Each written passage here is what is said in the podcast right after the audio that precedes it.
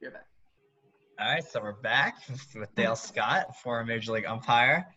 Um, so here, another fun question we have is, so is there, do you have a favorite game that you umpire that you remember specifically? Like maybe it was historic. I know I was actually looking before. You've been there for two of Justin Verlander's no hitters, which I think is pretty cool.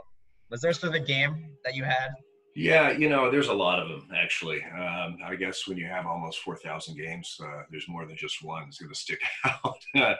You know, I mean, there's there's personal milestone. I mean, I'll you know I'll never forget my first game. I'll never forget my first plate job. I'll never forget my first playoff uh, game, playoff plate job, uh, World Series, All Star game. Those are all you know highlights, and and uh, uh you know I'll never forget it. And and some were pretty doggone historic games in, in themselves.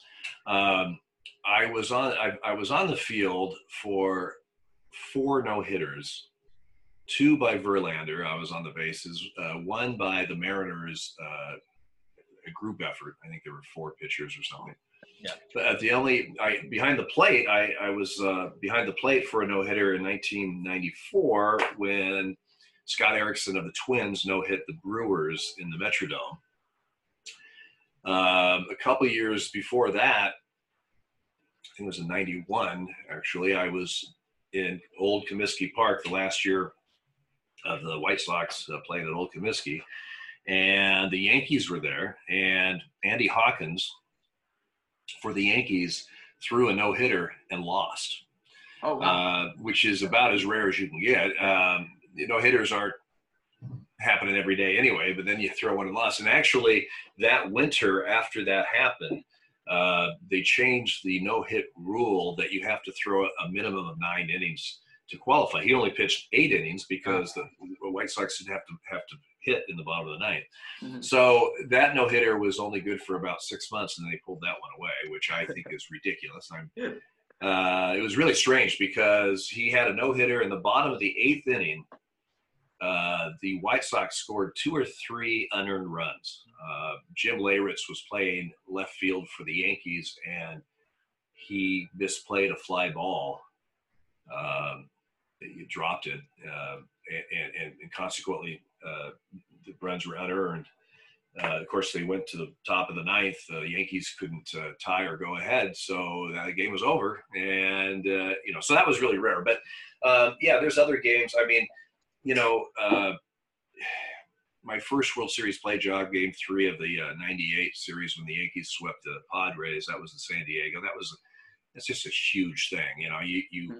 You, uh, if you would have told me when I was 15 working my first game in Eugene, Oregon, that I would be working a World Series, let alone three of them, um, I would have probably asked what you were smoking.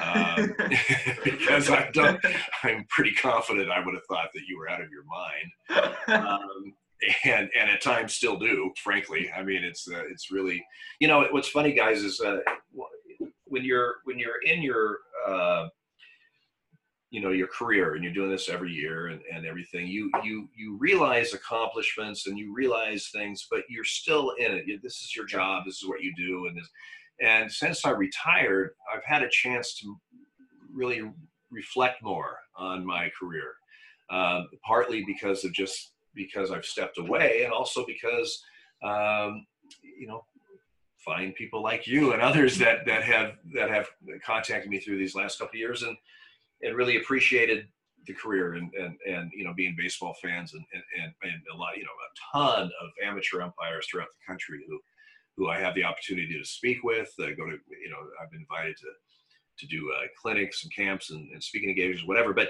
it gives it gives it gives you a time to really reflect on what what you actually did. And and, there are times, and, and I'll and I'll see old videos, you know, especially now with the with the stay at home stuff and no baseball going on. They they're playing all these classic games on different networks and and and you know people will text me and say, "Hey, I'm watching you in the, the 2001 World Series," or "I'm watching you this and that," and I'll you know I'll tune in every once in a while and I'll think, you know, it it, it again stepping away, you think, "Wow, I this really happened. I really yeah. did this." You know, it it, it it's it, it it kind of uh, humbles you for sure, mm-hmm. um, and it and it, it it just seems you know crazy at times quite frankly but yeah. but uh but it's uh, so there's a lot of games that i remember um you know, and and another somewhat humorous story. I hope you like. Um, uh, after my or starting about my third year, 1988, I kept every lineup card I ever had the plate. Every time I worked the plate, I would keep the lineup card.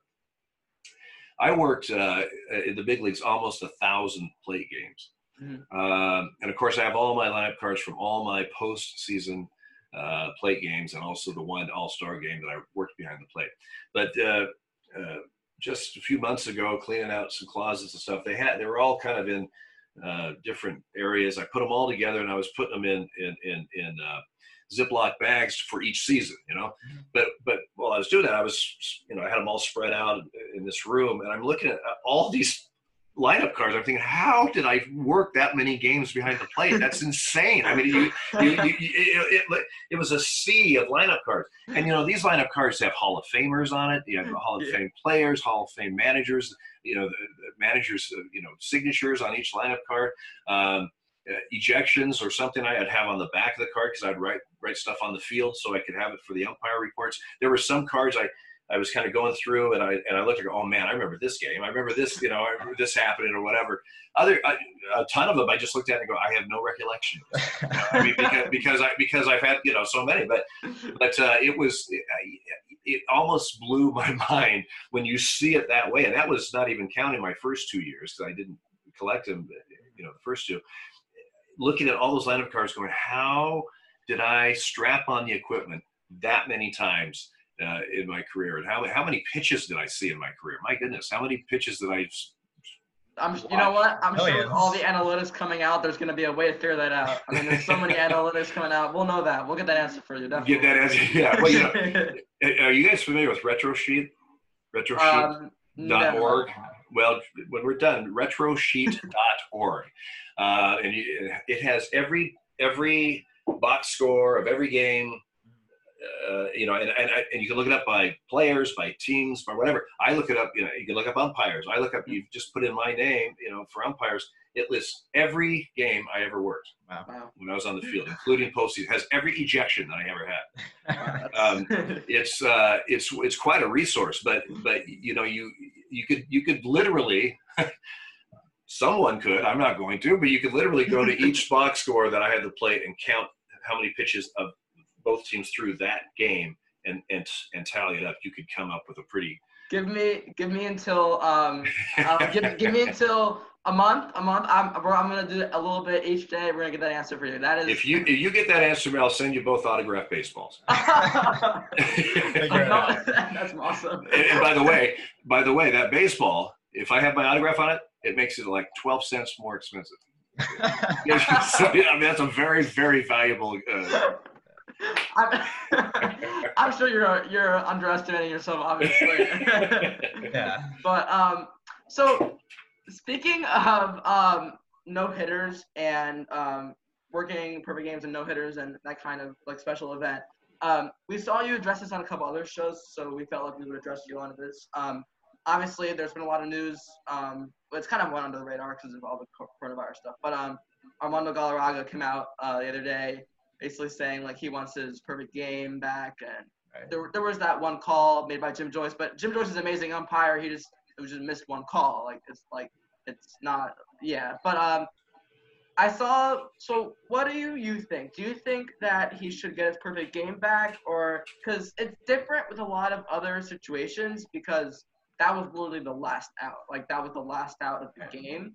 It's not like it was an out in like the fifth or sixth inning, and who knows what what would have happened. But I wanted to kind of get your opinion on that, being an umpire yourself. Um, do you, do you think it's do you think we should go back in the rule book and change that? Well, it's a you know, my my initial answer is no. Uh, my initial thought process is no because you could really open up a can of worms and and and, mm-hmm. and who knows what uh, in the future uh, what might that you know you you, right. you don't want to really set a precedent but that being said, this is such a unique situation. Mm-hmm. It's a, you know, Jimmy Joyce is a good friend of mine. He lives about 10 miles from me right here. He lives in Beaverton, oh. Oregon. Uh, uh, known Jimmy, you know, before uh, either one of us got to the big leagues. Um, and he's one of the most uh, respected, well-respected umpires that have ever mm-hmm. been on the field. And and you can't, I can't emphasize how much of an umpire nightmare that was. Um, you know, you, you could you could have a script to a Hollywood producer and say, and he has a perfect game until the last play, and he he's the he's covering first, the pitcher's actually covering first, and he and he beats the guy, and the umpire calls him safe, and they'll say that that never happened. That's not gonna happen. You know, I mean, I mean, the odds of that. I mean, first of all, the odds to have a perfect game going to the last out is Right. in, Yeah. is nuts, right? Yeah. I, you know, it was just a awful thing for everybody, and, and poor Jimmy. I, you know, and he, and he talks openly about it. I mean, Jimmy is not, you know, Yeah. he he understands. In fact, he said uh, He wants said- reversed, right? reversed it also. And so this situation is so unique because it literally was the Mhm. last play of what would have been a perfect game. Mhm.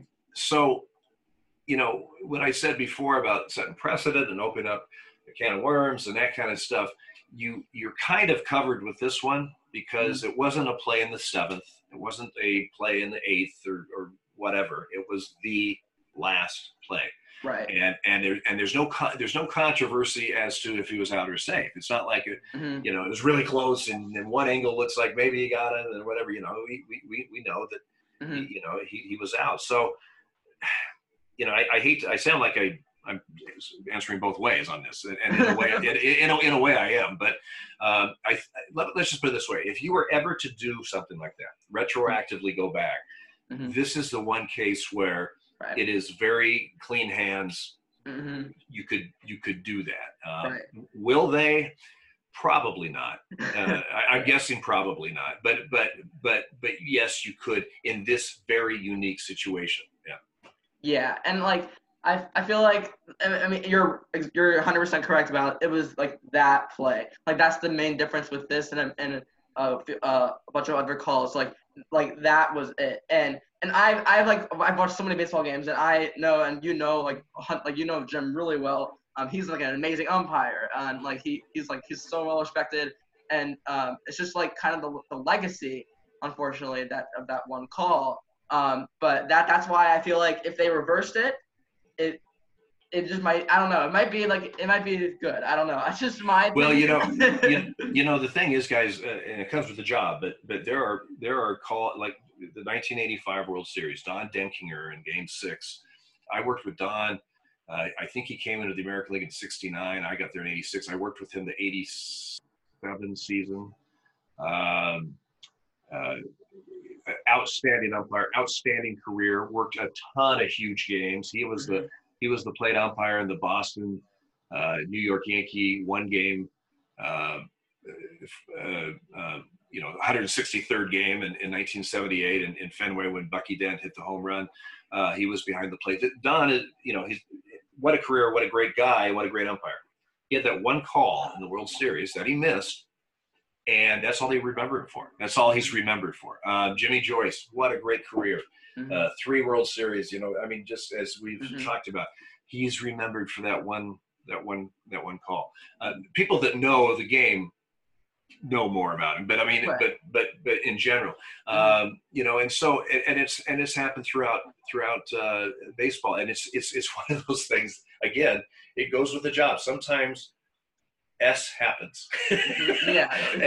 and sometimes sometimes uh, no matter how prepared you are or how whatever just thing that's why you play the game uh, because things happen and Yeah. and so um, you just hope when you're in a big situation a big world series or you know big huge game you, as an umpire you you just want to you want to escape that game with no controversy you just want to get pitches and plays right that's that's your whole it's what you always try to do but but in those big situations because you know it's so much of an you know uh, you miss a, a, a that same Don Denkinger misses that same play in the second inning of a uh, April game in uh, in Tampa.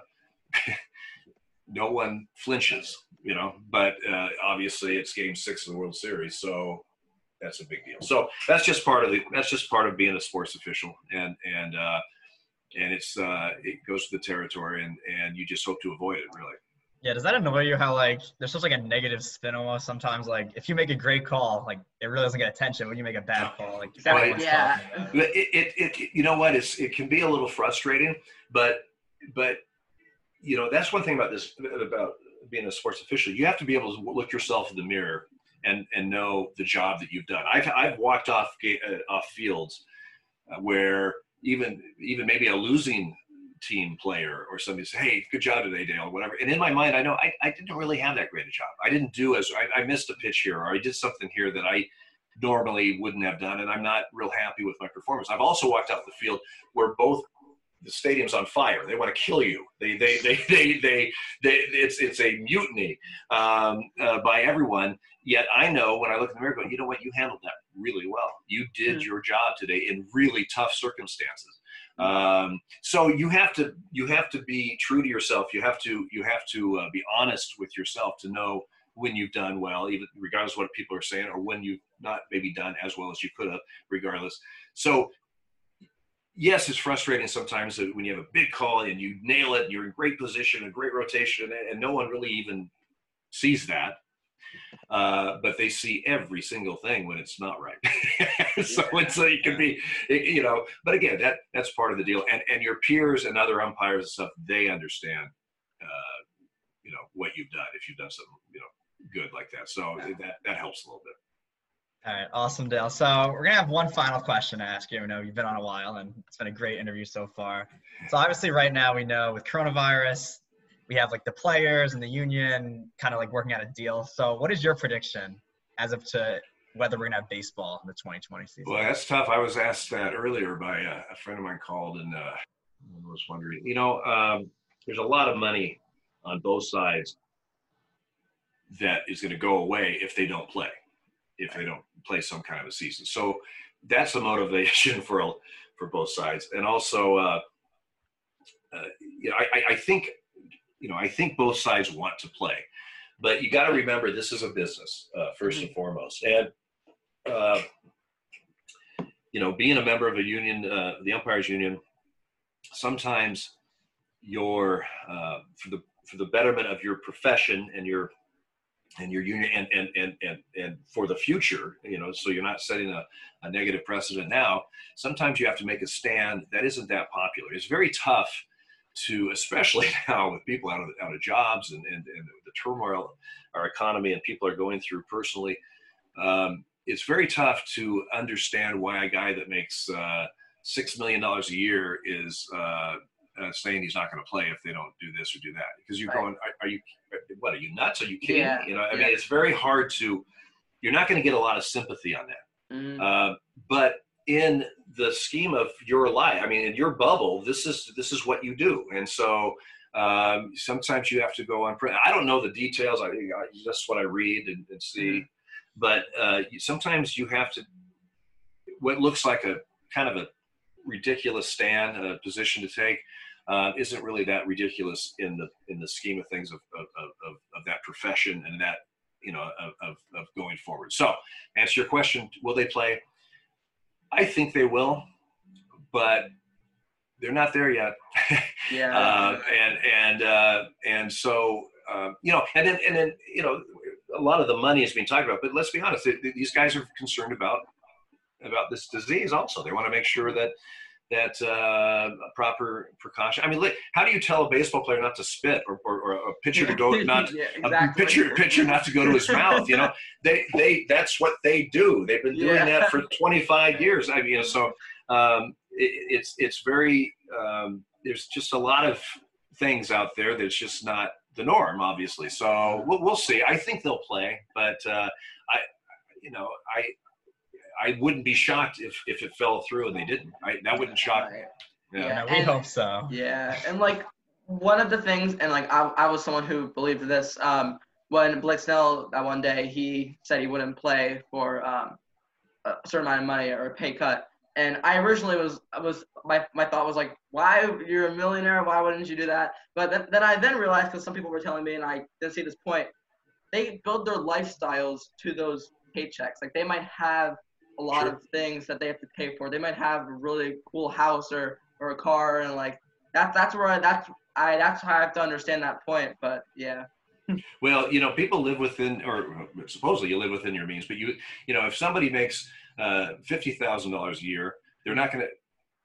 Well, some might, but you're not going to spend like you make one hundred fifty thousand a year. Right. Mm-hmm. Somebody that makes five million a year, uh, they're probably going to spend like they make five million a year. You know, and, and, and Right. everything's relative. Now, again, it's hard to get sympathy. I remember when we would have negotiations with the umpires, and and one year we were trying to get an extra week off during the season.